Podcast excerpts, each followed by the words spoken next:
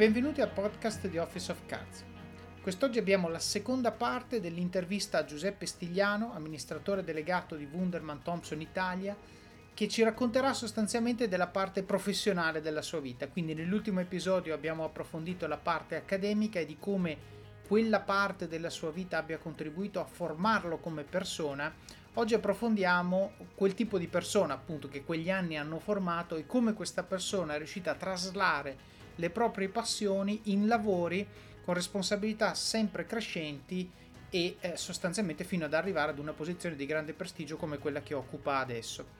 Parliamo anche delle sue derive laterali, quindi di come fa lui a fare tutte queste cose, come fa a fare il professore aggiunto, come ha fatto a scrivere il libro con Philip Kotler, come ha fatto a lanciare alcune start-up di abbigliamento piuttosto che di altri servizi e di come veramente lui sia uno che ha il piede in 75 scarpe si può assolutamente fare, parliamo di come costruire team vincenti, parliamo di come riuscire sostanzialmente a procedere in parallelo su vari progetti, è veramente un episodio dal quale io ho imparato veramente, veramente molto e sono certo imparerete molto anche voi. Quindi come sempre, seconda parte, nient'altro da dire se non augurarvi buon ascolto di questa intervista con Giuseppe Stigliano. Poi a un certo punto decido che ero pronto per fare una cosa che non avevo mai fatto, che era voglio partire da solo. Cioè, quel, ero arrivato al punto in cui avevo acquisito questi viaggi che hai menzionato sempre con qualcun altro, ah, okay. o con un amico, o con eh, una donna, o con situazioni diverse. Finché a un certo punto dico adesso voglio partire da solo.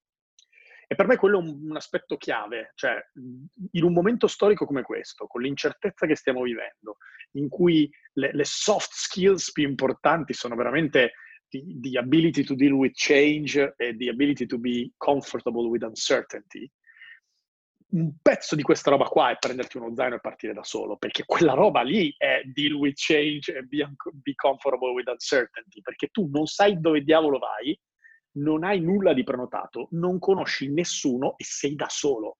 Quindi quella cosa lì è uno stress test della Madonna che a un certo punto ho sentito fare, quindi ho fatto 42 giorni Venezuela e Cuba con uno zaino figata estrema. In 42 giorni ho cenato da solo tre sere. Ogni volta conoscevo qualcuno e mi certo. fiondavo da qualche parte. Cioè, ma poi sceglievo sulla Lonely Planet, sceglievo i, i posti. Quando leggevo eh, ampio patio interno, possibilità di incontrare altri viaggiatori. Basta, preso, chiamato, sempre, buonasera, perché, perché era l'unico modo di socializzare. Quindi anche lì conosci persone diverse, incredibili ogni volta, eccetera, eccetera. Quindi, insomma, finisce sto, sto, sto circo e torno in Italia, faccio la tesi di dottorato e a quel punto bivio, carriera accademica? O no? Se c'era una cosa che avevo capito è che dell'università mi piaceva tantissimo il contatto con gli studenti, mi piaceva tantissimo eh, il tema del trasferimento, divulgazione, eccetera, mi piaceva tantissimo il palco, ma non avevo assolutamente le capacità giuste per il rigore della ricerca scientifica, eh, certo. non avevo la pazienza di aspettare quei tempi, non avevo neanche particolare rispetto, se posso dirla con questa umiltà, ma non ce l'ho, per una dinamica che fa fare carriera in funzione di punteggi su delle pubblicazioni che poi magari non tengono conto però dell'impatto sul, sul mondo reale di quei modelli e di quelle cose. Cioè, eh, diciamo, non, non, non era roba mia. E, però avevo ancora gli strascichi perché era la fine del dottorato, quindi avevo altri 4-5 mesi in cui dovevo finalizzare la tesi prima della discussione, eccetera, quindi avevo ancora un pezzettino di borsa di studio. E non potevo però lavorare, non potevo fare nessun lavoro full time e avevo altri 6 mesi di ossigeno. Però dico, che, che faccio adesso? Sono tornato a Milano, avevo 6 mesi di ossigeno, la tesi più o meno l'avevo fatta tutta negli Stati Uniti, ero a posto. L'unica cosa che potevo fare era l'imprenditore perché non ero formalmente full time, non mi stava assumendo nessuno e stavo facendo quello che volevo.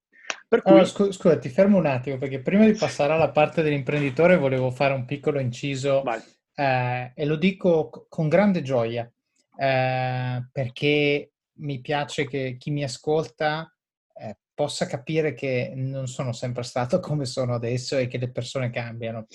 Eh, io sorridevo quando, quando, ascoltavo quello che tu hai fatto, eh, la tua reazione a mi sono accorto che avevo tempo libero è stata andare a lavorare con l'ente italiano del turismo, sei andato a lavorare con, sei andato alla partita col console, hai viaggiato in giro per il mondo, eccetera, eccetera. Bene. Io quando avevo 23 anni sono andato a fare, eh, ho, ho, perso i training ufficiali dell'università di fare Erasmus e quant'altro e sono riuscito a imbucarmi in una maniera più o meno artificiosa in un programma di tesi all'estero che però avrei fatto con visto turistico e non con visto studente. Quindi avevo 90 giorni per fare tutto quello che dovevo fare e sono riusciti a infilarmi, eh, ovviamente perché era oltre deadline, oltre tutto, sono finito a Columbia in South Carolina, che non è esattamente gli Stati Uniti che conoscono la maggior parte delle persone. La cosa che ci tengo a dire è che anche io, come te, avevo un sacco di tempo libero e a differenza di te, il 90% del mio tempo libero l'ho speso giocando a Neverwinter Nights.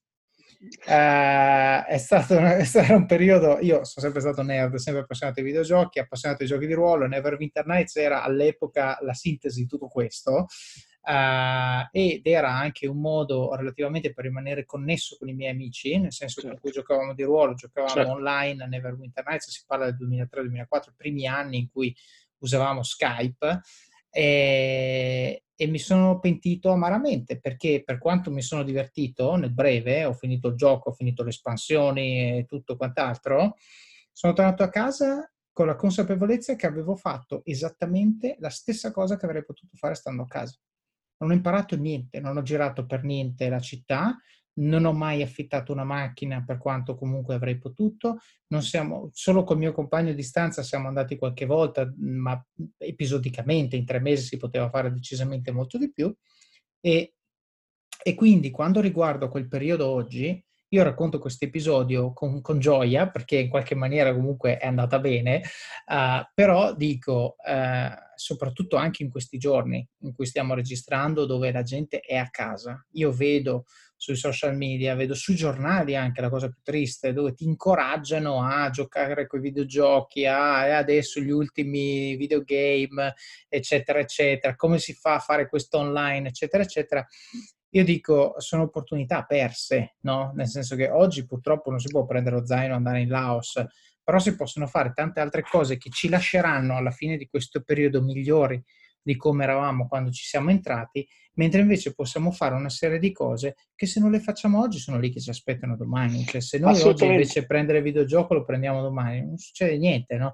E, e quindi mi, piace condividere questa cosa per, per, antitesi, perché tu hai fatto la cosa che io col senno di poi avrei voluto fare, non ho avuto nessuno che mi ha dato lo stimolo e io dentro di me non ce l'avevo, ho scelto la cosa che mi dava l'instant gratification, perché giocare con quel videogioco oggettivamente mi piaceva molto, però nel lungo periodo eh, mi, mi, pento molto di quello che avrei potuto fare in quel posto, che avrei potuto capirlo, esplorarlo, e invece non ho, non ho fatto.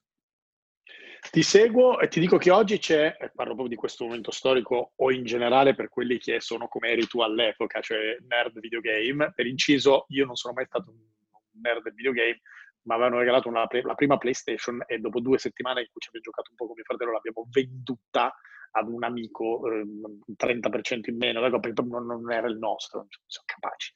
Però il, il, Ubisoft, quindi faccio i nomi e cognomi, mi fa piacere fare la marchetta perché secondo me è una cosa figa, quindi casa software house, uh, cioè azienda francese uh, di uh, Call of Duty, si chiama il gioco, sì. ha fatto una, ha rilasciato una feature probabilmente pensata per questo momento storico o comunque perfetta per questo momento storico, in cui c'hai la modalità tour di Gerusalemme, cioè, praticamente, oltre a giocare... No, scusami, Assassin's Creed, Assassin's Creed si chiama okay. il, il, gioco, eh, che è ambientato a Gerusalemme, se non sbaglio. Sì, sì, sì. C'è la modalità tour in cui vai a scoprire la città nel momento storico dell'epoca. Quindi, praticamente è un tour virtuale della città. Quindi, a proposito certo. di cioè quella è forse la combo, no? Perché ti arricchisci di qualcosa, certo. ti porti a casa una conoscenza, ma nello stesso tempo sei nel, nel videogame. Comunque, e quindi sì, hai fatto l'imprenditore, da... tornando alla tua storia. Cosa è successo? Mi sono messo insieme a uh, quello che faceva il velista quando io facevo il canoista in un villaggio turistico dove avevamo lavorato, avevamo un po' di contatti e un po' di cognizione di come si organizzano degli eventi perché li organizzavamo in villaggio e io li avevo organizzati a New York e nello suo tempo un po' di conoscenza di aziende l'avevamo perché un pochino di cose le avevamo fatte e un po' di bigliettini da visita da quel villaggio ce li avevamo anche portati dietro. Quindi contattiamo il tour operator con cui lavoravamo e diciamo ragazzi ma noi che abbiamo fatto villaggio sappiamo una cosa, sappiamo che in villaggio c'è bisogno di palline da tennis, c'è bisogno di ombrelloni, c'è bisogno di una serie di cose. Se noi troviamo delle aziende che sono disposte a mettere lì brandizzati in cambio di visibilità e che magari vi danno anche sample di prodotto da distribuire alla fine del torneo, giochini e cose del genere. Poi interessa? Poi ci ha detto sì, ci fa risparmiare dei soldi, certo che ci interessa, non, non le compriamo quelle dotazioni se ce le fornisce un'azienda brandizzata, a noi va bene, purché siano categorie merceologiche di un certo tipo, non vadano in conflitto con altre, bla bla bla. Per cui ci inventiamo un business, cioè contattiamo le aziende e diciamo, senti, noi lavoriamo per conto del tour operator totale d'Italia, abbiamo 5 villaggi, per un totale di 6.000 persone a settimana, bla bla bla, bla, bla, questo è il target, ci vuoi dare 50.000 euro, ti brandizziamo degli ombrelloni, ci dai delle, dei sample, ti facciamo degli eventi di visibilità nei villaggi, eccetera, e con questo modello di business del tutto inventato iniziano 3-4 anni fighissimi in cui ritorno in villaggio di fatto, nel senso che il mio lavoro era parlare con le aziende e poi organizzare gli eventi in villaggio. Ci tornavo da ex animatore, quindi anche un po' sgamato e scafato sulle dinamiche, eccetera.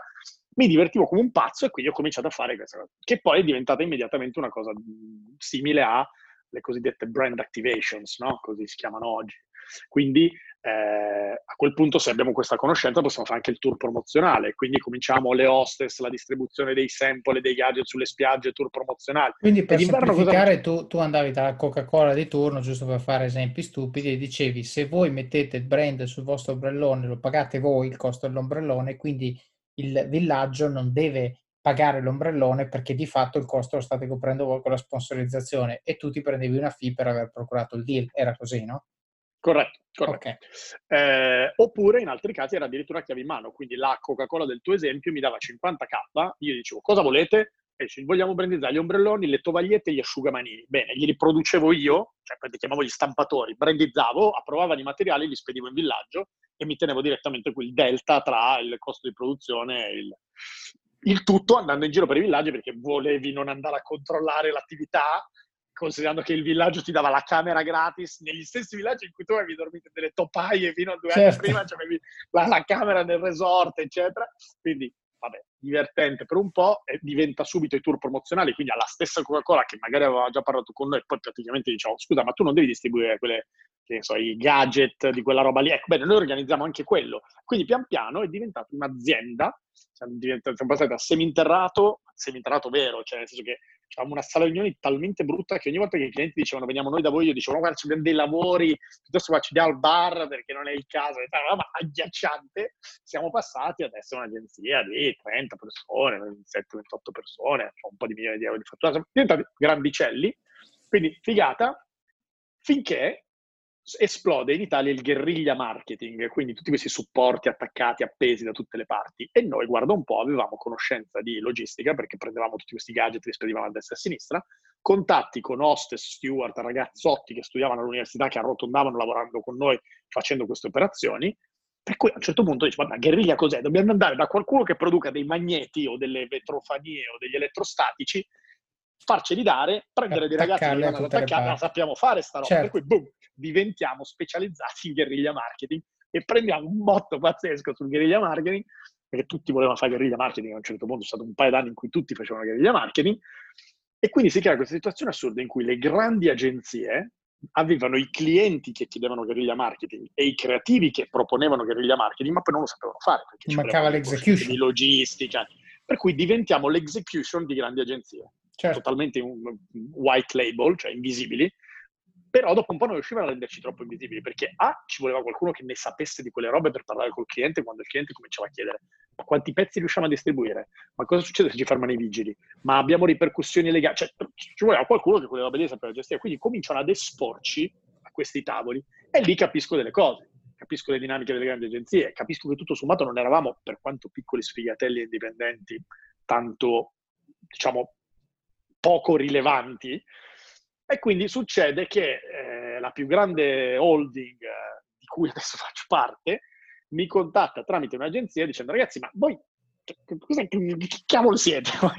Come funziona? e lì cominciano discorsi di potenziali acquisizioni, eh, flash forward, finisco in VPP, che è la holding di cui faccio parte adesso. Finisco a lavorare nella più grande holding di marketing e comunicazione del mondo, e mi imbatto in un'agenzia che all'epoca Quindi, scusa, era... per essere chiari, ti hanno comprato, no? Cioè hanno, alla hanno fine tecnicamente alla fine tecnicamente hanno comprato solo me, nel senso che io, ci volevano fare, cioè eravamo abbastanza vicini a considerare okay. una parte di due diligence, eccetera, ma un bel giorno i miei due soci dell'epoca eh, avevamo tutti a tenere il 33%, mi dicono chiaramente che non gliene fregava niente, sostanzialmente che non erano interessati e quindi okay. sono uscito solo io. Ah. Quindi alla fine io ho preso coraggio in mano, sono andato là, ho venduto le mie quote a loro al valore Uh, come si dice, il, uh, non quello reale, quello su car, non mi ricordo, sì, sì, sì. c'è una parola che non mi viene in questo momento,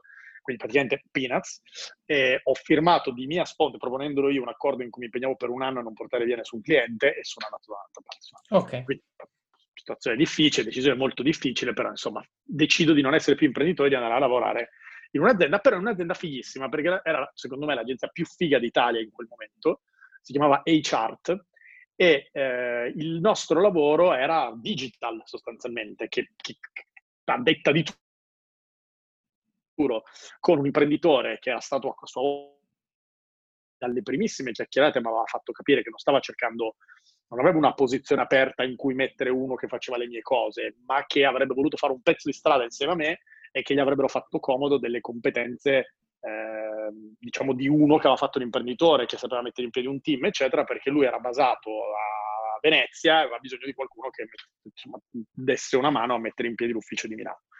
Quindi imparo tanto da lui, altra persona chiave perché è una persona con una visione straordinaria. Eh, imparo tanto da lui perché è il primo che mi ha detto io non lo so cosa verrà a fare qua eh, come dice Steve Jobs, non c'è nessun motivo di assumere della gente sveglia e poi dire che cosa devono fare. La gente sveglia la devi far venire e poi te lo devono dire loro quello che devono fare. Quindi facciamo un pezzo di strada insieme, vediamo che cosa succede, eccetera. Imparo tantissimo, salgo sul treno del digital cosiddetto, ma in una visione già molto moderna, di digital come abilitatore più che digital come execution di, di banner o di app. E soprattutto imparo una cosa fondamentale, te la, te la, leggo con gli occhi di oggi, all'epoca non, non, non la vedevo così in maniera così chiara. C'è una grande, clamorosa, enorme differenza tra leader e manager. Sono due cose diverse. La leadership ha a che fare con la visione e ha a che fare con il cambiamento. Il management ha a che fare con la gestione della complessità e la riduzione della complessità scrivendo processi che siano il più possibile efficienti. Uno parla di cambiamento e visione, l'altro parla di riduzione dell'incertezza della complessità e di processi. Sono due robe diverse. Ed è praticamente impossibile, rarissimo, che negli stessi esseri umani coesistano le competenze del leader e del manager in egual misura. Non, non, non, so neanche se esistono delle, delle persone così, che non è, non è, un caso che quando metti un imprenditore a fare una roba la fa crescere, ad un certo punto c'è bisogno che ci metti un manager a gestirla, a ridurre la complessità, a rendere efficienza, eccetera, perché quello lì è bravo a fare altro, è bravo a buttare palla avanti, è bravo a fare la visione, è bravo a tirare dietro le persone, ma c'è un momento in cui devi raccogliere, assestare, efficientare, sistemare, se sei sempre lì a buttare palla avanti a un certo punto o sei una startup di nuova generazione, di quelle che vanno avanti al rilancio col concetto di the winner takes it all at, at some point, oppure, e quindi c'è la fiducia degli investitori, oppure devi far quadrare il conto, a un certo punto devi fermare, devi razionalizzare, devi raccogliere. Quindi scopro che lì c'era uno straordinario leader, ma c'era un'azienda che stava arrivando al punto in cui c'era bisogno forse di qualcuno che facesse altro e però la, la, la, da osservatore, perché non ero capace di contribuire realmente, né sarei stato capace di fare nessuno dei due ruoli, però osservo per la prima volta questa dinamica. HART ad un certo punto si fonde con eh, AKQA, eh, sempre all'interno della holding eh, di cui facciamo parte, AKQA è una società enorme, io all'epoca facevo il direttore dell'ufficio di Milano di HART. E quindi quando c'è la fusione mi dicono, tu cos'è che fai? Cioè, nel senso, cioè, c'è il CEO e là, cioè, il direttore? Cioè, cosa, cosa... E, e, io venivo però da un discorso che avevo fatto un paio d'anni prima con uno che mi diceva chi se ne frega di cosa fai, ce lo inventiamo insieme, che lì avevo cambiato tre job title in due anni, perché il tema era dare una mano a mettere insieme la baracca, fare quello che aveva senso fare. Eh, poi l'ufficio di Milano, di cui ero diventato direttore, era passato da 10 persone a 100 in due anni e mezzo. Certo, quindi proprio male lo stavamo assumere, eh, eh, esatto. esatto quindi, cioè, non stavo proprio... Però questi qua dicono se il CEO è lui, tu non hai invece, insomma, te la faccio breve. A un certo punto dico, forse devo lasciare l'azienda. Non mi cacceranno mai, ma se non c'è più quel rapporto fiduciario perché l'imprenditore è in uscita e ci sarà un manager, c'è la fusione e io non ho più quel forte e non ha senso.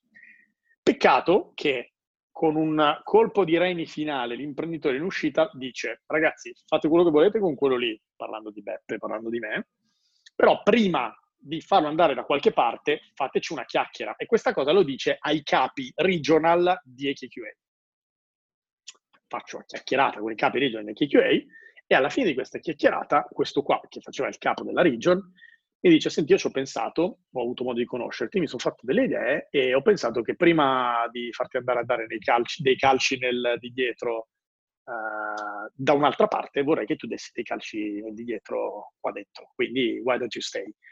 Eh, ok, che, che famo? Quindi ci costruiamo un ruolo sostanzialmente insieme in maniera molto creativa ci corrisponde al job title di Executive Director Europe. Lui era basato ad Amsterdam e quello è stato il momento in cui Amsterdam è entrata come opzione nella mia vita, senza poi diventarlo. Eh, rimango basato a Milano, ma di fatto io ero mh, praticamente sul PNL degli uffici europei, spalmato per buona parte del mio costo, diciamo così, e passavo molto tempo a fare delle attività di eh, new business eh, per tutti gli altri uffici, di coordinamento, facevo parte del leadership team europeo, quindi ero un ruolo senza team. Questo episodio è supportato da Scalable Capital, il tuo compagno ideale per iniziare a investire in modo semplice, sicuro e conveniente. Con oltre 600.000 clienti, Scalable è una piattaforma regolamentata e questo è molto importante ragazzi, perché vi offre una possibilità di investire in azioni, ETF e fondi partendo solo da un euro. Ma perché dovreste iniziare a investire? È semplice. Primo, l'inflazione, che se aumenta di questo passo diminuisce di molto il nostro potere di acquisto. Secondo, se pensate oggi che la pensione che avrete quando ci andate a 80 e passa anni vi permetterà di sostenere lo stile di vita che avete, beh, vi faccio tanti auguri. E il terzo, beh, per chi ne ha, i figli. Io ad esempio ho un fondo per le mie bambine, piani di accumulo per me, investimenti diversificati per obiettivi che hanno orizzonti temporali diversi. Con Scalable puoi dare forma ai tuoi obiettivi di investimento e sfruttare appieno il suo potenziale per far crescere i tuoi risparmi nel tempo. L'importante è iniziare per step e Scalable non ti permette solo di acquistare azioni o ETF, ma anche di imparare come funziona il mondo degli investimenti. Scopri di più su come Scalable può trasformare il tuo approccio agli investimenti visitando il link in descrizione. Ricorda, con Scalable il tuo viaggio finanziario può iniziare solo con un euro. Non aspettare, investi nel tuo futuro oggi stesso con Scalable Capital. E questa agenzia, scusa, giusto per inquadrare, anche è un'agenzia creativa, faceva, faceva Sì, sì, sì, assolutamente, assolutamente okay. sì. AKQA è un'agenzia digital eh, creativa con una fortissima anima digital tech data. Ok. Quindi comunque continuo in questo mh, mm, digitale come abilitatore di innovazioni, di creatività, di, di dialoghi, di cose, eccetera. AKQA mi spara in giro per, per, per l'Europa, nel senso che, che, ero costantemente in giro su progetti vari, ho preso tutto 83 aerei un anno, una roba abbastanza pesante rispetto insomma, ai, miei limiti, ai miei, alle mie abitudini, e a un certo punto, nel corso di, questa, di questo percorso, io però comunque avevo del tempo libero. Cioè, poi libero, sai come funziona col tempo libero, non ce l'hai mai, ma se vuoi fare delle cose te lo costruisci. Quindi le strade parallele, questo è, questo è il percorso mainstream, no? quello tradizionale, il fiume principale. Nel corso di questo fiume principale io ho fatto una serie di altre cose. Nello specifico ho lanciato una startup che si chiama Polosophy, che fa polo sartoriali su misura. Quindi praticamente come la camicia su misura, però il nostro assunto era uno che da lunedì al giovedì si mette una camicia fatta su misura, magari nel weekend si vuole mettere una polo, ma su misura non le fa nessuno, le polo facciamole noi. E quindi con un socio apriamo Polosophy. Poi a un certo punto, intrippati da questo mondo dell'abbigliamento su misura, personalizzato, eccetera, partendo dal presupposto che la maggior parte degli uomini quando devono mettersi i calzini hanno un problema perché sono tutti uguali i calzini degli uomini, quindi appaiarli quando li prendi sullo stendino è un macello, tutti blu, tutti neri, tutti grigi, non si capisce. Allora abbiamo detto, senti, cioè, facciamo un, dei calzini per uomo in cui mettiamo le iniziali, le mettiamo sempre all'esterno, nella parte alta, così non si vedono, e però almeno se, se tu prendi quattro paia di calzini neri e c'hai le iniziali rosse, blu, gialle e verdi, quando li devi appaiare prendi nero, nero, rosso, rosso con le iniziali e le appai. Com'è che non ho mai sentito concreto. parlare di sto business che è game changer sto business? No, ma senti che non è finita. Allora dico, cacchio, mettiamo le iniziali ai lati, li appai facilmente e soprattutto ci vuole un modello di business school, subscription. Per cui tu paghi un tot e ogni sei mesi io ti spedisco calzini. Una figata pazzesca. Geniale. E ci mancava il pezzo di marketing e su intuizione del mio socio dell'epoca, che si studia un pezzo di storia in cui ad un certo punto del, del, della storia della Francia nasce il movimento dei talons rouge. Eh, talon in francese vuol dire sia tacco che tallone. Uh-huh. E i quelli, ta- quelli, che si potevano mettere, i tacchi rossi erano i nobili, la borghesia emergente che cominciava a non distinguersi più dalla nobiltà perché aveva un sacco di soldi, non poteva mettersi i tacchi rossi. Quindi il talon rouge, che significava tacco ma anche tallone nella nostra visione, era espressione di un certo status. Per cui cominciamo ad avere la visione di fare il tallone della calza rosso, che è invisibile, però per un profondo conoscitore, per uno che vuole fare, lo vedi ed è un dettaglio che dici, cavolo, c'è le talon rouge, c'hai quelle, quelle calze di quei pazzi lì che fanno il subscription con le iniziali.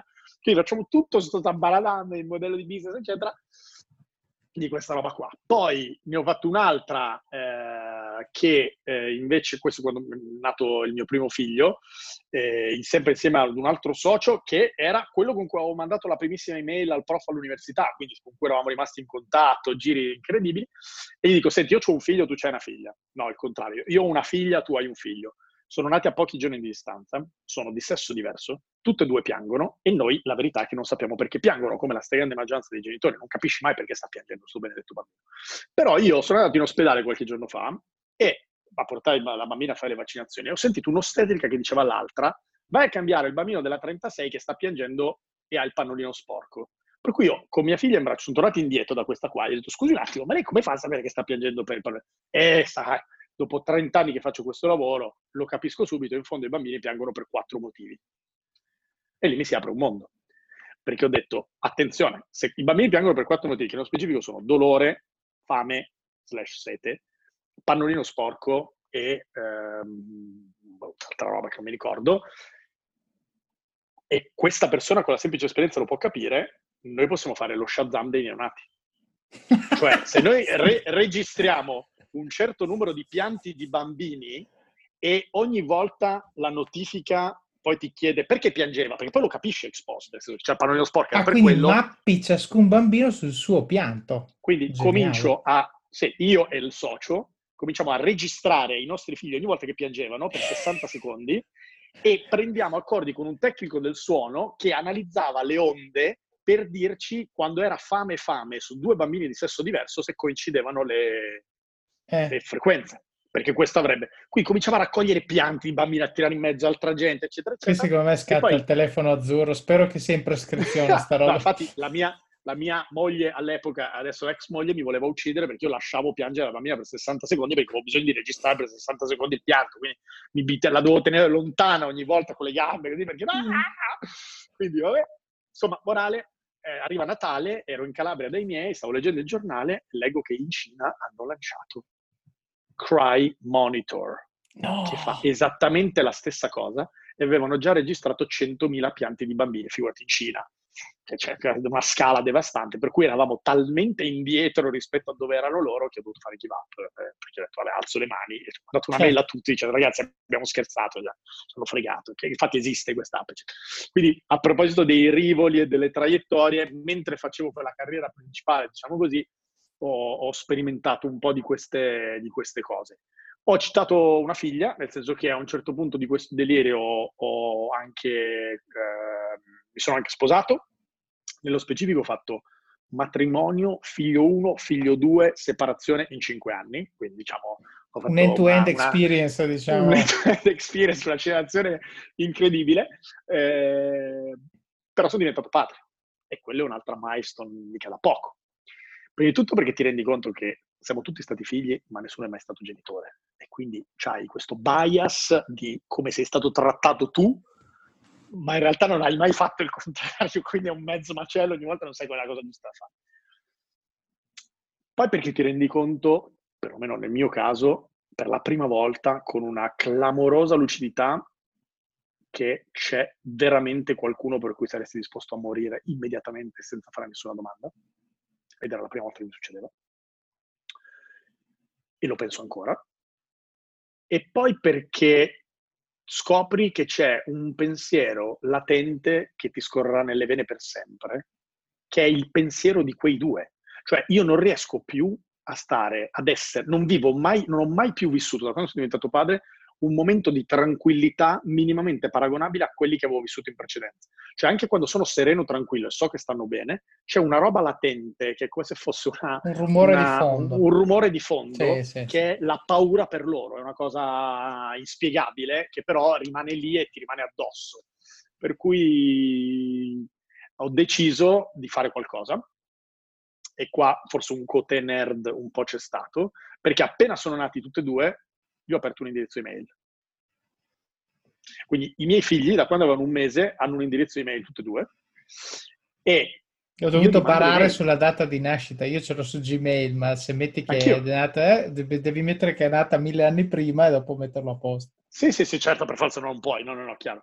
Quindi eh, io gli scrivo a entrambi, mando delle email.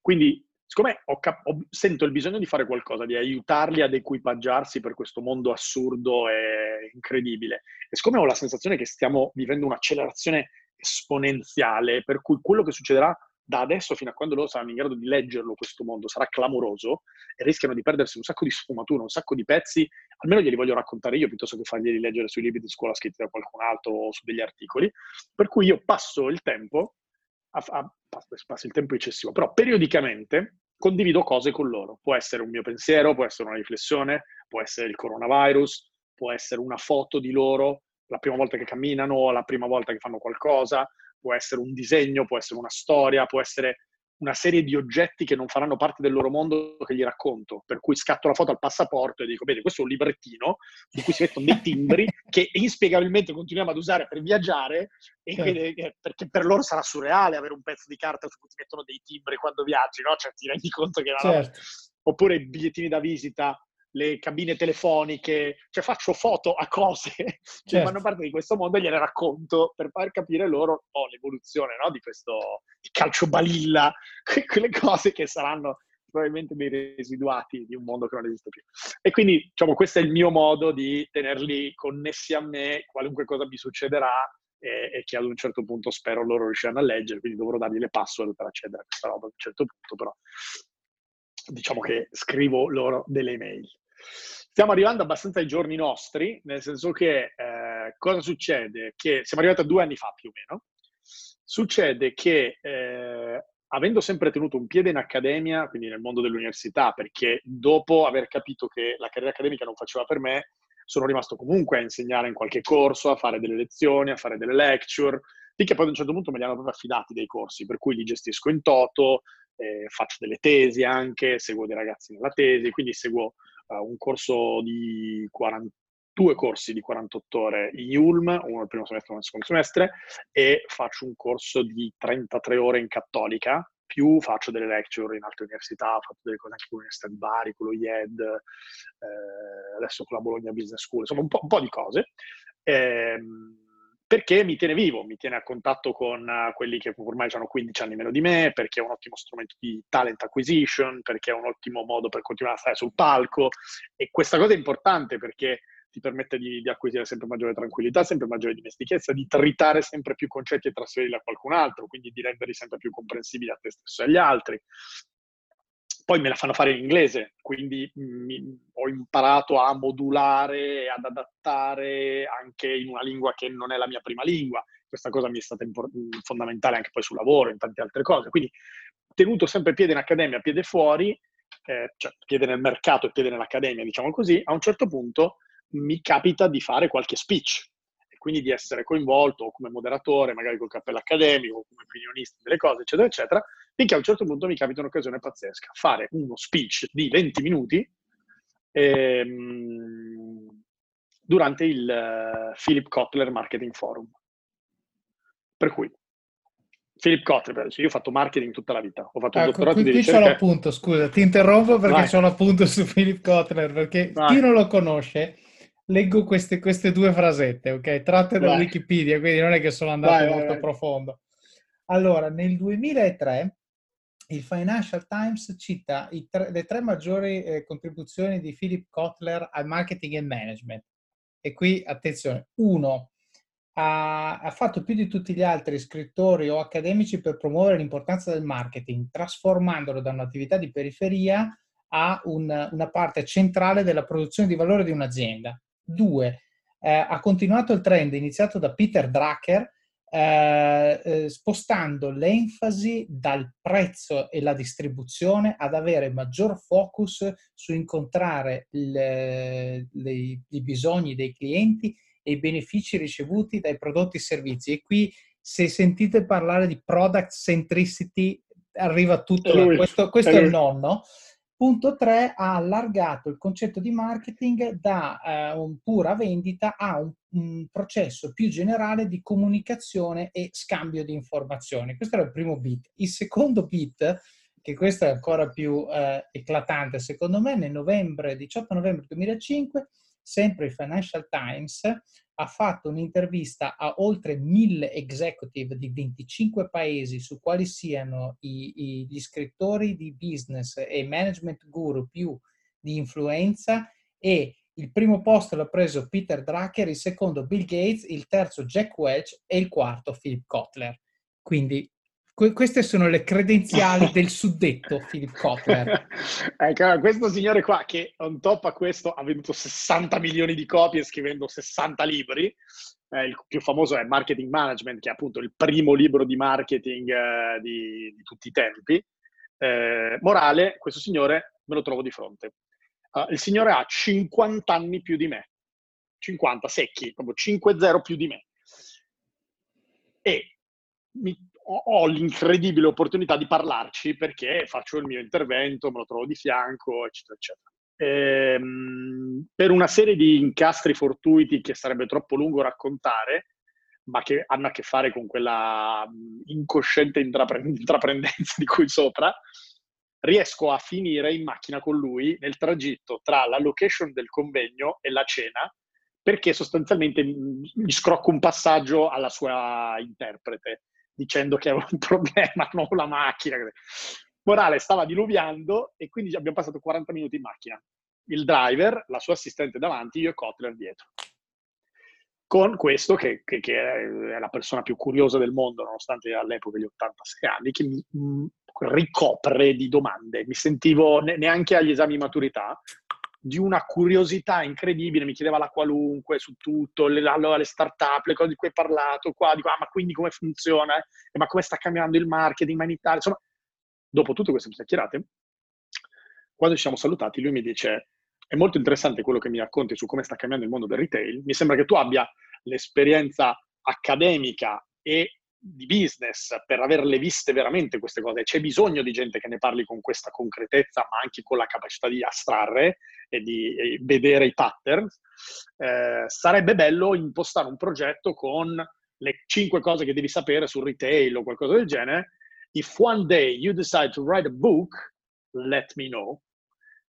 ma in che senso? Fa, eh sì, che se mi piace ti faccio la prefazione. Allora, io non ho mai pensato di scrivere un libro in vita mia, ma se Philip Kotler ti dice che ti fa la prefazione, tu immediatamente ti Scrivi trasformi in un navigato scritto.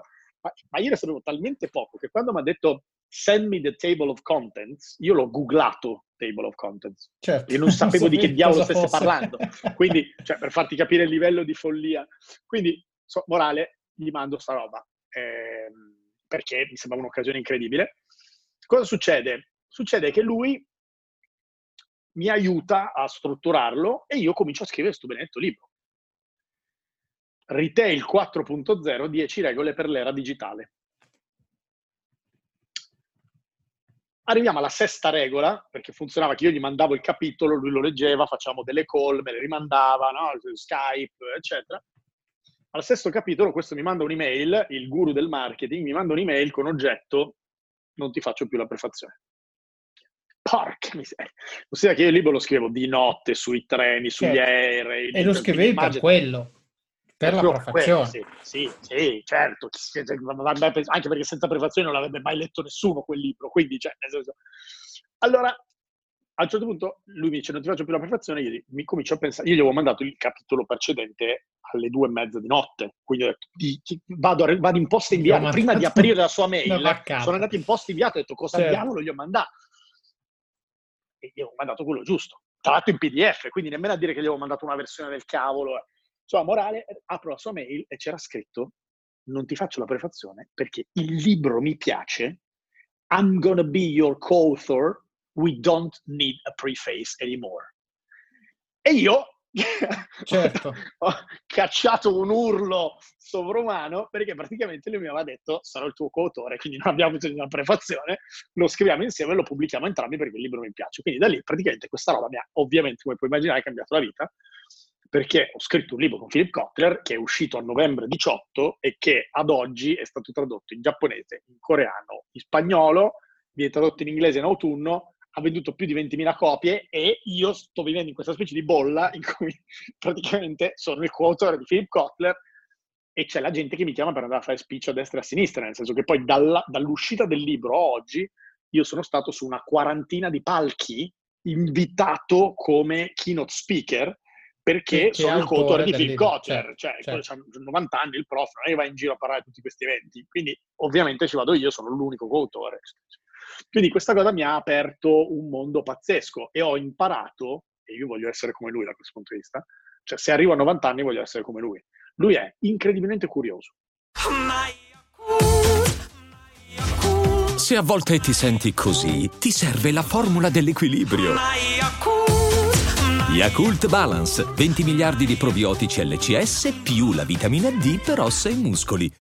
Passa un sacco di tempo a leggere, eccetera. Twitta ogni due per tre cose contro Trump, tra l'altro, eh? ma soprattutto lui non ha nessun tornaconto.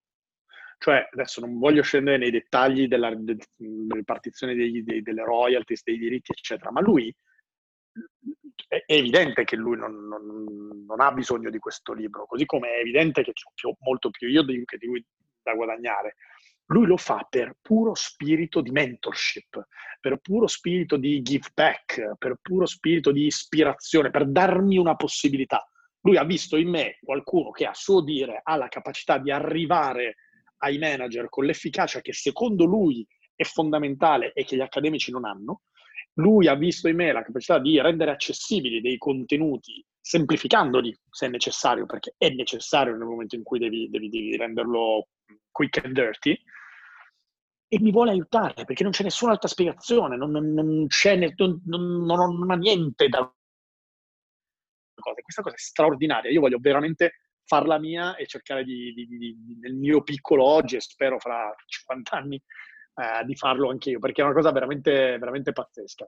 Tra l'altro, aperta parentesi, uno di questi speech a cui sei stato invitato in quanto autore di quel libro è l'occasione in cui te ci siamo conosciuti. Ci siamo conosciuti. By esatto. the way. Infatti, infatti. By the way, a proposito di eh, combinazioni che si innescano. Certo. E, ehm, arriviamo a oggi. L'ho chiamato per il suo compleanno, quando ha fatto 88 anni, e lui mi dice, quando scriviamo Retail 5.0? Io gli dico, ma cosa stai dicendo? Ma spegni le candeline almeno oggi? No, non sì, ce la esatto, fa, cioè, fa. E, e, e, io gli dico, guarda, ma è presto, nel senso siamo ancora su, sulla, sulla, scia del primo, sono ancora lì che lo stanno traducendo, ancora fare gli speech, cioè come... E lui mi dice, I'm not going to be around for a long time, nel senso che ovviamente certo. cioè, è anche molto ironico su questa cosa. Insomma, te la faccio breve. Decidiamo di scrivere un altro libro e lo sto scrivendo e uscirà a novembre. Oh, wow, complimenti. Uscirà a novembre, uscirà a novembre e abbiamo un altro coautore, faccio lo spoiler, qua faccio un'anticipazione, non lo sa nessuno, ma lo diciamo. E abbiamo deciso di scrivere un libro sul fashion, quindi questo l'abbiamo fatto sul retail, questo lo facciamo sul fashion, una industria che è cambiata moltissimo alla luce delle accelerazioni che ha portato la digitalizzazione, la tecnologia, il fast fashion, l'attenzione sulla sostenibilità, l'e-commerce, il mondo degli influencer, ci hanno proprio scardinato tutte le logiche del fashion e quindi anche in questo caso c'è bisogno di nuove regole. Quindi si chiamerà, il titolo è Under Construction, ma potrebbe essere, diciamo, Fashion 4.0, 10 regole per l'era digitale.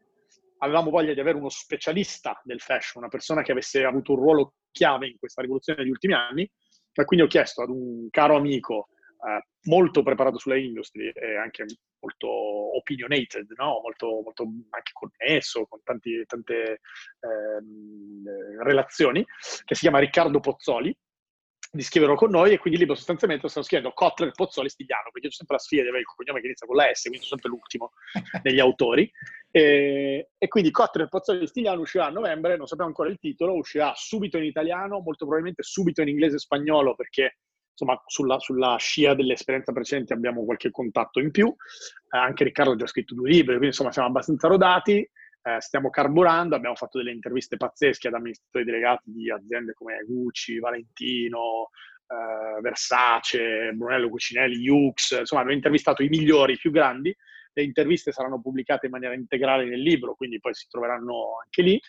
E, e, quindi diciamo il presente è questo bellissimo progetto del libro, sempre col prof. E, ehm, Il presente è il mio lavoro attuale e quindi l'opportunità che mi è stata data da, sempre da WPP, dalla mia holding, e nello specifico da Massimo Costa, che è country manager, quindi la terza persona che uh, quarta, forse se includiamo eh, tutti, tutti, quanti, che ha avuto un ruolo chiave, mi ha dato fiducia. Uh, prima mi ha fatto guidare un team cross agenzia che doveva fare gran, un grandissimo pitch uh, internazionale poi mi ha dato l'opportunità di essere tra i candidati per il ruolo che sto svolgendo adesso e quindi sostanzialmente mi è stata data un anno fa la responsabilità di guidare una storica agenzia di pubblicità che si chiama J. Walter Thompson, l'agenzia di pubblicità più longeva del mondo, in una fase particolare, nel senso che dopo 154 anni si fonde all'interno della stessa holding con un'altra agenzia che si chiama Wonderman e quindi hanno dato vita a Wonderman Thompson. Quindi sostanzialmente il mio lavoro è quello di, eh, intanto di far, far, funzionare questa fase di M&A, che non è così scontato, soprattutto perché non avevo mai fatto M&A in vita mia. Due, di fare l'amministratore delegato, che non è così scontato perché non avevo mai fatto l'amministratore delegato. E tre, di determinare e far succedere la visione di questa nuova realtà che fonde due società ben strutturate. La difficoltà principale per quanto mi riguarda è che per la prima volta in vita mia non sono chiamato a fare una startup. Cioè io avevo fatto una startup da imprenditore, avevo fatto delle startup collaterali, avevo fatto lo startup in qualche modo dell'ufficio di HR a Milano, avevo fatto lo startup di un team cross agency eh, per, per, la holding quando avevamo vinto. Sempre iniziare da zero. Allora, questa roba di partire da piccolo e portarlo a grande, determinando una visione, coinvolgendo le persone, con la perseveranza di portarla avanti, con la voglia anche di, di continuous improvement, no? di sistemarla ongoing, eccetera, l'avevo fatto un po' di volte e mi sentivo sereno di aver già fatto, cioè, ero esperto. La mia personale definizione di esperto è una persona che ha commesso un grande numero di errori in un ambito molto piccolo. In questo ambito molto certo. piccolo io avevo fatto un sufficiente numero di errori da certo. considerarmi un esperto. Questa volta mi tocca fare un'altra cosa perché è più parente di un turnaround, no? Cioè devi, devi fondere due realtà che facevano ciascuna un lavoro preciso metterle insieme e ribaltarle affinché insieme ne facciano uno che ha a che fare ovviamente con gli ambiti di entrambe, ma che abbia senso per i prossimi 50 anni. E poi con la logica dell'1 più 1 uguale 3, immagino, perché altrimenti per la fusione non la forza, fai. Non ha senso, certo. esatto. esatto. Eh, diciamo abbastanza ambizioso, abbastanza importante, ero eh, in the middle of questa cosa, perché era passato un anno, insomma, siamo andati insomma, due tre anni, tre anni almeno, no? per cominciare a farla girare, eccetera, e spatapim arriva questo sberlone del coronavirus e quindi e, cioè, praticamente eh, mi trovo col cerino in mano perché adesso stiamo cercando di capire cosa ne sarà di noi. Eh, l'ultima cosa che dico del mio presente, che quindi il mio presente è sostanzialmente il recovery and relaunch di Wonderman Thompson quando sarà passata questa tempesta. Eh, il nuovo libro e una carriera, vita parallela da speaker, perché ne sto facendo veramente tanti, mi piace moltissimo e continua a piacermi molto, no? Se ripercorriamo flashback tutto quello che ti ho raccontato, capisci cosa intendo. Eh. Ehm, e Dulcis in Fundus sto facendo una cosa molto bella alla quale tengo moltissimo, che è un progetto dell'UNICEF che si chiama Next Gen, Next Generation. È un progetto dell'UNICEF che ha selezionato in Italia una trentina tra imprenditori e manager con l'idea che diventino the next generation of ambassadors di UNICEF, quindi in questo momento noi rappresentiamo l'UNICEF in una serie di contesti, la coinvolgiamo nelle cose che facciamo, negli eventi che facciamo, eh, facciamo un po' da peer review di una serie di iniziative per capire se sono rilevanti per, per le persone della nostra età, nostro... e quindi una delle cose che, che, farò, sulle quali sto investendo, è una missione un, con, l'UNICEF, per cui andremo in alcuni paesi, in questo momento stiamo valutando dell'Africa, per cercare di portare un contributo. Quindi diciamo le cose su cui in questo momento ho la testa sono il prossimo libro con Kotler, ehm, l'UNICEF e eh, gli speech in giro e Wunderman Thompson, probabilmente in ordine inverso per questioni di priorità, ma questa è la mia vita oggi, con un po' di regrets uh, su cose che non sono riuscito a fare, che se vuoi ti racconterò, eh, con un po' di sogni che al momento sono da qualche parte, due o tre, ogni tanto ci lavoro sperando che succedano prima o poi, ma questo sono. Mi viene da dire che sono probabilmente one phone call away questi sogni, perché secondo me un fil rouge di quello che tu ci hai raccontato e secondo me è una buona sintesi eh, è la massima che, che Tony Robbins ha, eh, diciamo, in cui cita uh, Jim Rohn, che dice You are the average of the five people you associate the most with. No, sei la media delle cinque persone con cui spendi la maggior parte del tuo tempo. A me è piaciuta l'enfasi che tu, in ciascuno dei passaggi cruciali della tua carriera, hai sempre sottolineato il ruolo di una persona in particolare, il professore, eh, il primo capo, quello dell'ambasciatore dell'Italia all'estero, il tuo attuale Prof. capo. Eh, ecco, queste cose qui, Kotler, queste cose qui sono importanti, nel senso che sono cose che sono successe, eh, diciamo, da un lato, secondo me, per pura statistica, cioè andando tu ad attaccare bottone con tutti nel grande numero, chiaramente trovi anche quelli di valore. Eh, dall'altro, però, dopo che li hai trovati, hai saputo costruire con queste persone dei rapporti di mutua eh, eh, utilità che sostanzialmente hanno portato te ad aggiungere valore alla vita di queste persone e queste persone a loro volta ad aggiungere valore alla tua vita, eh, creando sostanzialmente un meccanismo che, dove l'uno eleva l'altro. Eh, come hai detto tu, Kotler non ha bisogno di te per, per, pubblicare quel libro, quanto invece tu hai bisogno del suo nome per dargli sicuramente più risalto, però ciononostante tu sei riuscito ad aggiungere valore al contenuto che stavi scrivendo eh, al, al, punto da rendergli attrattiva l'idea di confermare il libro e non solo di scrivere la prefazione. Quindi comunque c'è un dare e un avere, anche se in proporzioni diverse. Quello che secondo me è importante sottolineare è la voglia di mettersi in gioco e di esporsi a situazioni in cui posso inciampare nella conoscenza che potrebbe eventualmente dare un giro di vita alla mia vita e, e all'altro lato nel dire nel momento in cui questa persona mi si pone di fronte, cercare sempre un modo per aggiungere valore a questa persona, cercare sempre di capire cosa questa persona può volere, cosa questa persona può desiderare ed essere io, diciamo, la soluzione, no? dargli la cosa che vuole, in modo che questa persona, quando poi la ruota gira e succede che c'è un'opportunità per me, tu hai citato, mi hanno disegnato un ruolo intorno e questo non succede se uno non è percepito come uno che aggiunge valore, ti hanno dato l'opportunità di fare amministratore delegato senza che tu l'abbia mai fatto e di nuovo questo non succede se tu non hai dimostrato valore. Cioè queste cose mi piace sottolineare perché adesso raccontate così sembrano quasi, eh, è ovvio che è successo, no? Invece non è affatto ovvio. È ovvio se tu ti poni sempre nella condizione di di aggiungere valore all'altra persona, di far vedere il tuo valore all'altra persona e di creare queste relazioni con, con le persone che nel momento del bisogno sono lì e ti danno, e ti danno uno stimolo. Senti, una domanda che ti voglio fare per chiudere, è, dato che sostanzialmente molti la fanno anche a me, dato che tu mi sembra faccia più cose di me, eh, mi sembra evidente che ho comunque aree di miglioramento e qualcosa da imparare. Ed è sostanzialmente la seguente domanda, ma come fai a fare tutte queste cose? Perché hai questi quattro progetti, il tuo lavoro dei job, il libro con Kotler e la deadline non si sbaglia con Kotler, quindi lì bisogna deliberare il progetto con l'UNICEF, eh, piuttosto che poi magari ci dirai se Polosofi e Town Rouge sono ancora attive.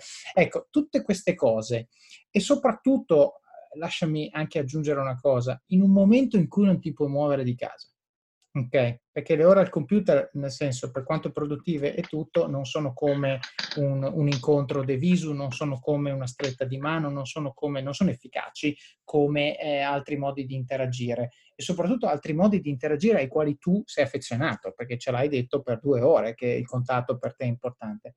Quindi come fai a fare tutte queste cose? Qual è il tuo segreto? Come organizzi le tue giornate? Magari forse può essere una cosa da esplorare e in questa particolare congiuntura storica quali aggiustamenti stai eh, sostanzialmente mettendo sul tavolo eh, per, per, mantenere la tua produttività. E faccio un inciso, a me questa, questa, questa quarantena eh, mi sta insegnando molto su me stesso, perché vedo come reagisco a determinate cose e invece che accettarlo, eh, mi pongo delle domande, mi faccio delle domande e dico scusa, ma questo cambiamento è un cambiamento migliorativo o no? Quando la situazione torna alla normalità, questa cosa ha senso continuare a farla oppure no? Quindi, siccome sono, sono, certo che anche tu passi tempo a riflettere su queste cose per capire, vorrei veramente se, se puoi condividerci un pochino quali sono i tuoi segreti eh, per la produttività esponenziale eh, che, che, ci hai raccontato anche in questo periodo di, di lockdown. Ma allora, eh, temo di doverti dire in apertura di risposta che non lo so. Cioè, non ho ancora metabolizzato, nonostante me lo chieda da anni, qual è il modo giusto di fare la cosa che faccio. Cioè, so che lo faccio, è un po' come quando prima ti dicevo che mentre le vivevo le cose non stavo ancora capendo come, non avevo ancora quella capacità di astrazione, non le stavo ancora capendo appieno. No? Questa è una cosa che non capisco ancora appieno, perché anche io, se mi guardo da fuori, usti, cioè sarà mica troppe, eh, stai defocalizzando, perché poi per, per, definizione se ne fai tante vuol dire che frammenti la tua attenzione. Quindi la chiave è come fai a farne tante accettando che stai frammentando il tuo focus, ma non perdere di valore nella frammentazione. Secondo me la chiave è lì.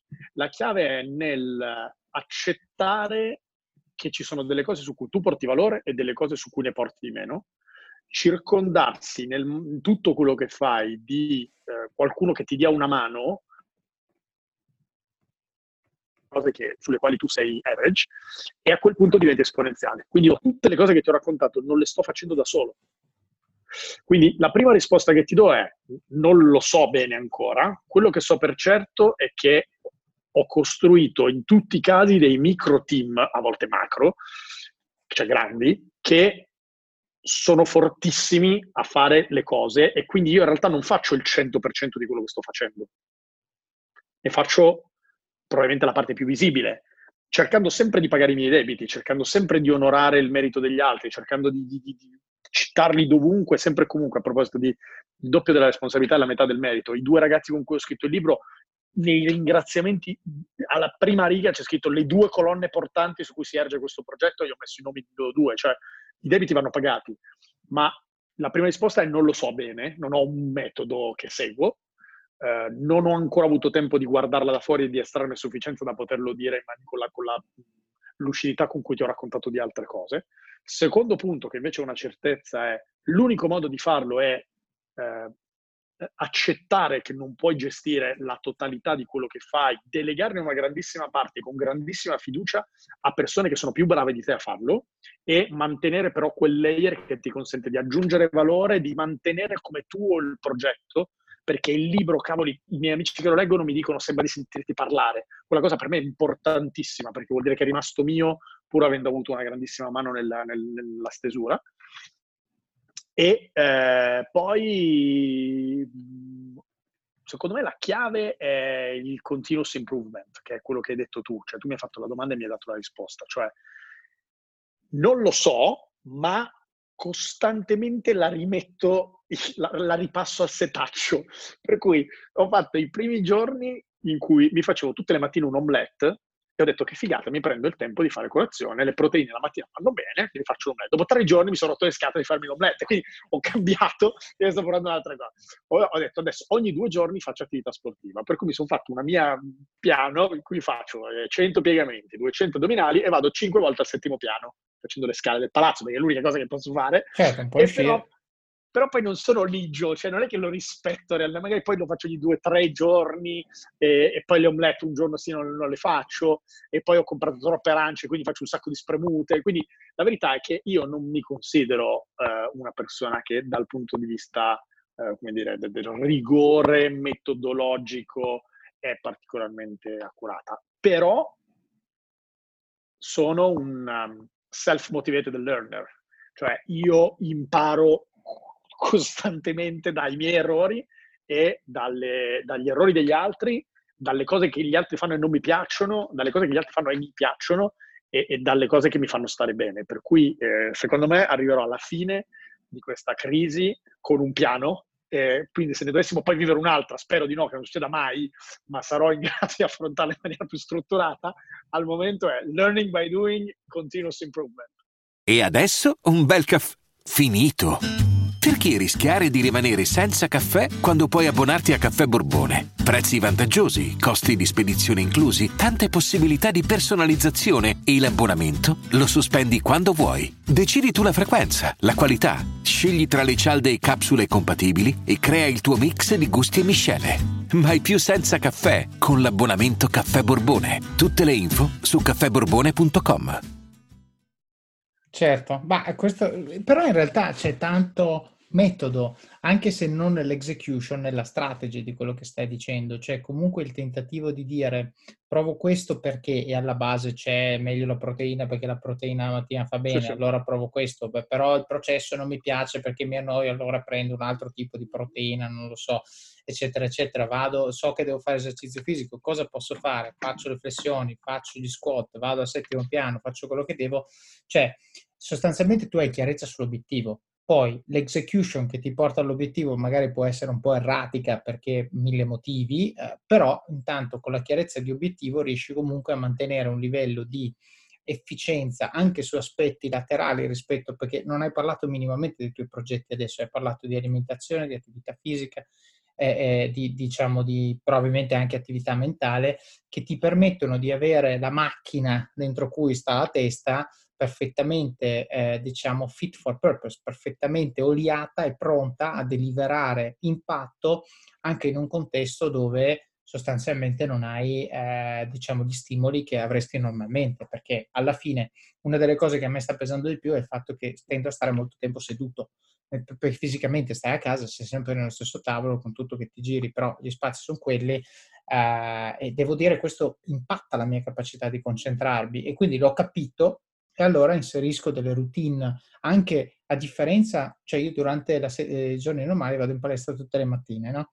Però adesso non si può. Allora cosa faccio? Potrei fare degli esercizi tutte le mattine, ma mi rendo conto che non è funzionale la situazione di adesso, perché stare seduto sei ore consecutive, se anche ho fatto un'ora di palestra, dopo le sei ore mi sento completamente rattrapito. Allora cosa faccio? Eh, ogni volta che mi alzo dalla sedia, scuoto Ogni volta che mi alzo andare in bagno. Te lo copio, te lo copio. Assolutamente. 10, eh, sì, sì, io mi alzo. Adesso quando finirà questa call mi alzo e faccio uh, 10, 20 a seconda. Ah, 10, okay, okay. mi, mi, do okay. un obiettivo di farne 100, 150 durante la giornata, però splittati così si fanno senza problemi, ma soprattutto mi, mi, fanno, mi attivano la circolazione in maniera più, uh, diciamo, distribuita il che mi consente di mantenere la performance alta. Certo, Tanto il certo. problema che avrei a farlo in ufficio qui non ce l'ho, perché qui se anche pezzo, chi se ne frega, poi alla fine certo. della giornata faccio la doccia. E quindi certo. sfrutto una cosa che altrimenti sarebbe un problema e per farla diventare un'opportunità per mantenere la mia produttività.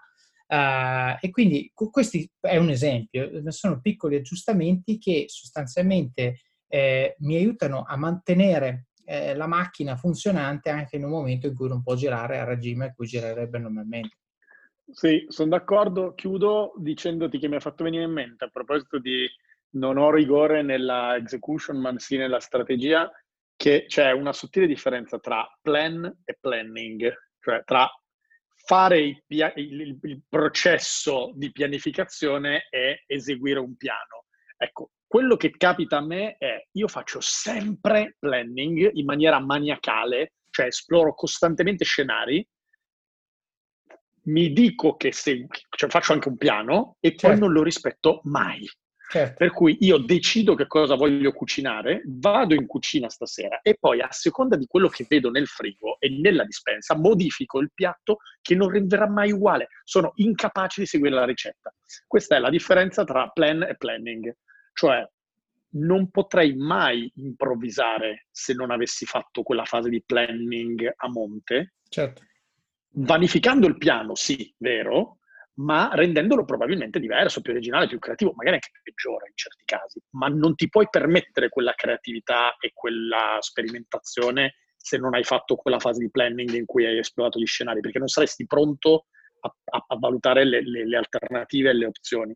Questa cosa è molto figa se sei più leader che manager nella mia descrizione di prima, se sei più uno che ha a che fare con la visione, con il cambiamento, con la trasformazione, ma se sei uno che di mestiere deve occuparsi di processi, di efficienza, di riduzione della complessità, dopo aver fatto il planning, una volta che fai il plan, tu rispetti il plan, perché se non certo. rispetti il plan non ottieni le efficienze su cui quel plan si fondava e se non ottieni le efficienze non ottieni i saving e le aziende non sono nel business del rischio, sono certo. nel business della riduzione del rischio. Per cui io, così chiudo da dove sono partito, nella definizione leader manager sono molto più sbilanciato su leader che su manager perché non sono capace di attenermi alla ricetta per più di una o due volte. Mi rompo le scatole, non certo. sono fatto così. Per cui è, il mio limite è questo, il mio più grosso limite.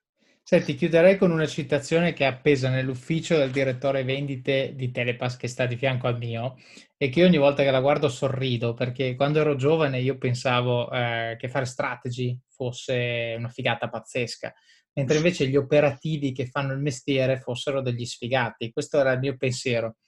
E questa, questa quote, lui ha un cartello proprio che ho scritto uh, Execution is the only strategy the customer will ever see. Questa è, la traduco Bellissimo. per chi non sa l'inglese, che l'esecuzione, Bellissimo. quindi la parte operativa è l'unica strategia che il cliente vedrà. Questo per dire che con tutto che hai fatto il piano meraviglioso, se poi non lo scarichi a terra nella maniera corretta, non serve assolutamente a niente. Senti, Giuseppe, eh, intervista ricchissima di spunti. Metteremo tutti i link nelle show notes di quello di cui abbiamo parlato, i link al tuo libro, così eh, magari chi lo vuole comprare può andare a, a scaricarselo, a comprarlo. Eh, metteremo i link di tutte le varie aziende che hai nominato, metteremo i link, non i link ai 60 libri di Kotler, tanto quelli si trovano comunque, e, e, tutte le cose di cui abbiamo parlato. Ci sono ultimi pensieri finali che vuoi, che vuoi condividere con gli ascoltatori? Ma allora, l'ultimo è quello che ho detto all'inizio. Io ho insistito tanto sul tema di talento in un'accezione di um, la cosa che ti viene meglio col minore sforzo. Se trovi il tuo talento e quindi individui quella cosa che ti viene meglio con il minore sforzo e fai all in su quello, nel senso che lo fai diventare la tua passione, il tuo lavoro, le tue scelte, il modo in cui interpreti il tuo lavoro, è molto, molto, molto più probabile che tu abbia successo, diciamo così, nella vita e nella carriera, perché vai a innestare su una roba che ti viene già bene naturalmente l'impegno. Ed è però l'antitesi di quello che ci insegnano a scuola. A scuola ci insegnano che devi avere bene o male la sufficienza in tutte le materie per arrivare alla fine. Non ti dicono che la materia in cui prendi 8 facilmente è quella su cui devi investire. Ti fanno investire nelle altre perché devono portarti alla sufficienza tutte. Siccome non siamo abituati a farlo, siccome è controintuitivo, dobbiamo hackerarci il cervello, fare all in su quello che è il nostro talento, su quella che è la cosa che ci viene meglio e così possiamo avere successo questo punto la domanda è come faccio a capire qual è la cosa che mi viene meglio col mio sforzo? Non c'è niente di più facile, lo sanno tutti. Basta veramente prendere carta e penna e dire ok, quali sono le cose che mi appassionano, che mi vengono bene, che, che lo sanno tutti, cioè basta fermarti un attimo e ti vengono in mente. Ci sono quelle cose che da ragazzini ti venivano bene senza sforzo e delle cose su cui dovevi faticare. Ci sono delle cose che io per esempio detesto lavare i fornelli, ma mi piace un casino cucinare. Lo so, non è che ci devo ragionare più di tanto, è evidente, no? Per cui se mi piace cucinare, il giorno che deciderò di fare una virata verso la mia vita, andare a lavorare in una cucina, dovrò specializzarmi sulla cucina, non sull'approvvigionamento ingredienti, che mi ho un po' le scatole, e sul lavaggio dei fornelli, che detesto, e sul lavaggio dei piatti, su cui non aggiungo nessun valore. Sulla cucina aggiungo valore, mi piace, mi viene bene, quello è il mio talento, spingo là. Certo, e aggiungo una cosa che volevo dirla prima, poi ho perso il colpo, la dico adesso, grazie per averlo riportato. Sicuramente queste riflessioni si possono fare da soli, vengono tanto tanto bene quando fatte anche in compagnia. E, e, e aiutare a prendere persone sì. che ci conoscono bene e chiedere loro cosa sto facendo quando sono al mio top, cosa, fa- co- cosa mi rende veramente felice secondo te, raccogliere 4-5 punti di vista diversi aiutano veramente a descrivere quello che tu hai suggerito. Prendi carta e penna, ecco, prendi carta e penna e scrivi mm. quello che hai in testa, ma se no prendi carta e penna e scrivi quello che ti dicono gli altri e dopodiché fai una sì. sintesi. È anche vero che tu dici tu dici prendi carta e penna perché come me sei un uomo del Novecento, le nuove generazioni certo, non lo fanno. Quindi un consiglio che mi, dato, che mi, ha dato, il mio coach, il mio business coach che adoro, è manda un WhatsApp uguale a 20-25 tuoi amici, cioè persone che ti conoscono bene o colleghi che ti conoscono bene, e gli dici sto facendo un self-assessment, cioè sto facendo un, una cosa, un momento in cui sto riflettendo su che cosa sono e che cosa voglio certo. fare. Mi dici una parola che ti viene in mente di pancia quando pensi a me? Se tu prendi 30 persone che ti dicono una parola su di te, tu capisci qual è il tuo talento. Non ci sono santi, perché ci sarà, d'accordo. anche se non usano la stessa parola, ci sarà una certa convergenza in un'area certo. che determinerà quella roba lì che sei tu. Ecco, se aveste dubbi, quello è un buon esercizio. Non carta e penna come faremo noi che siamo gente del Novecento, ma eh, mandate un WhatsApp a 30 amici e fatevi raccontare. Va bene, ottimo, lo faremo. Grazie mille Giuseppe. A te, a presto. Grazie.